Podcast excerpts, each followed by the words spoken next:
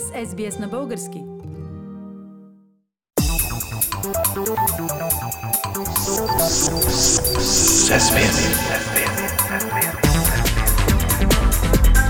Акценти на седмицата. Пламен, шест партии влизат в новият български парламент след изборите в неделя 11 юли. Кои са те и как са подредени по влияние? Формации фили, които бяха в парламента и през април. Но има някои дребни разлики. Сега на първо място е партията Има такъв народ на Слави Трифонов, която този път победи ГЕРБ на Бойко Борисов с 0,57 на 100 разлика. Това са 24,08 срещу 23,51%. Това обаче дава ли на има такъв народ предимство в броя на депутатските места?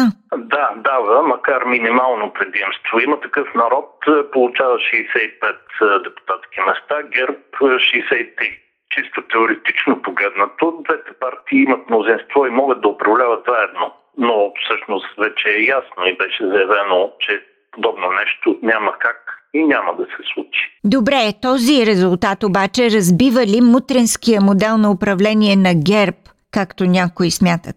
Тук струва ми се точния отговор е, ще видим как ще се развият нещата. Ако този парламент изобщо заработи, ГЕРБ ще е основна опозиционна сила в него. Така че разбиването на модела на ГЕРБ е, може да бъде само дълъг процес, не еднократен акт. В такъв случай нека да споменем какви са резултатите за другите партии.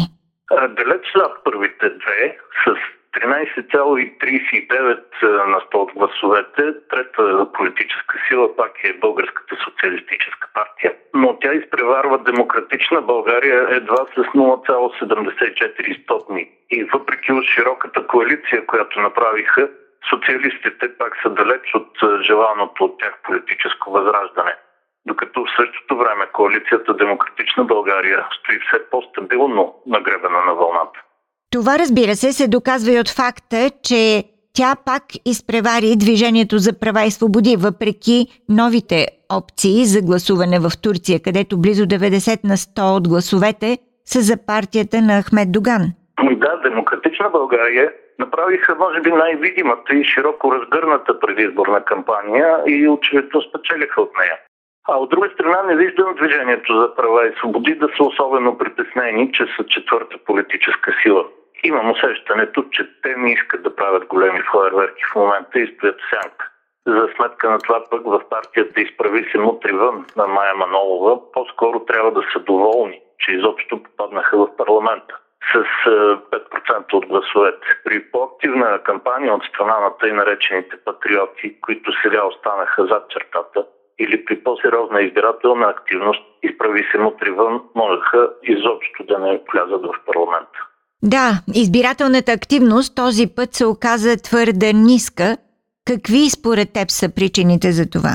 За разлика от предварителните очаквания на социолозите, които говореха за активност около 50 на 100, тя се оказа реално 40%. Това е ниско, наистина твърде ниско. Бързата сметка показва, че, например, победителя в изборите, партията на Слави Трифонов, получава под 10 на 100 от общия брой на гласоподавателите в България. Нещо, което ми се струва на границата на политическата легитимност. Да, за парламентарните избори законодателя не е поставил официално такава граница, каквато има, например, при референдумите. Но не съм сигурен, че кое да е правителство или партия ще се чувстват добре в управлението, ако знаят, че изначалната им подкрепа е едва 10 на 100. Докъде ще стигнат тогава в процеса на изхъбяване, който всяко управление задължително носи. Пламен, като спомена управлението, вълнение предизвиква фактът, че Слави Трифонов веднага след изборите излезе с проекто кабинет и каза, че няма да води разговори по него.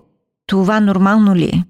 Не, Фили, то е сред причините, поради които след изборните страсти се нажежиха още повече. Дори нямаше окончателен резултат от вота и не се знаеше дали има такъв народ наистина е първа политическа сила. Когато нейният партиен лидер обяви бъдещия кабинет и каза, че това ще е правителство на малцинството и по него няма да има преговори.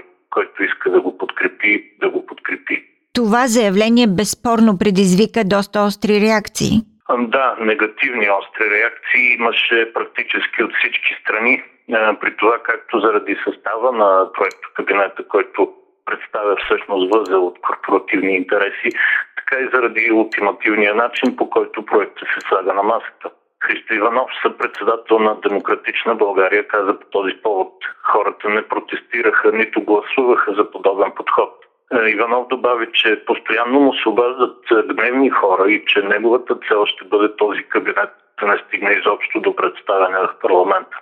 Няма да подкрепим кабинета на Трифонов, там наднича зад колисието, каза и Атанас Зафиров, заместник председател на Българската социалистическа партия. А нейният лидер Корнелия Нинова потвърди, че има такова официално решение на партийното ръководство.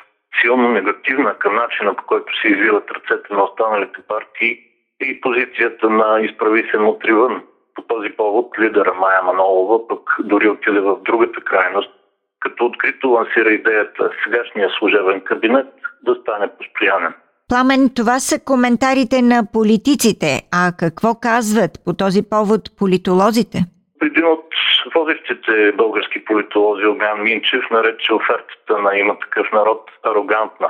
Известният психолог Росен Йорданов пък каза, че го притеснява психичното здраве на Слави Трифонов и добави, че ултимативният начин да се предложи правителство е абсолютно неприемлив в съвременна демократична България. Политическият анализатор Осман Октай, който в миналото беше втори човек в Движението за права и свободи и доста добре познава нещата отвътре, заяви този ход на Слави Трифонов отваря широко вратите за следващите парламентарни избори. Той поставя на колене дори старта на новия парламент, опитвайки да се измъкне от политическата отговорност, с която е натоварена има такъв народ като първа политическа сила. Политически акценти на седмицата с Пламен Асенов. Искате да чуете още истории от нас? Слушайте в Apple Podcast, Google Podcast, Spotify или където и да е.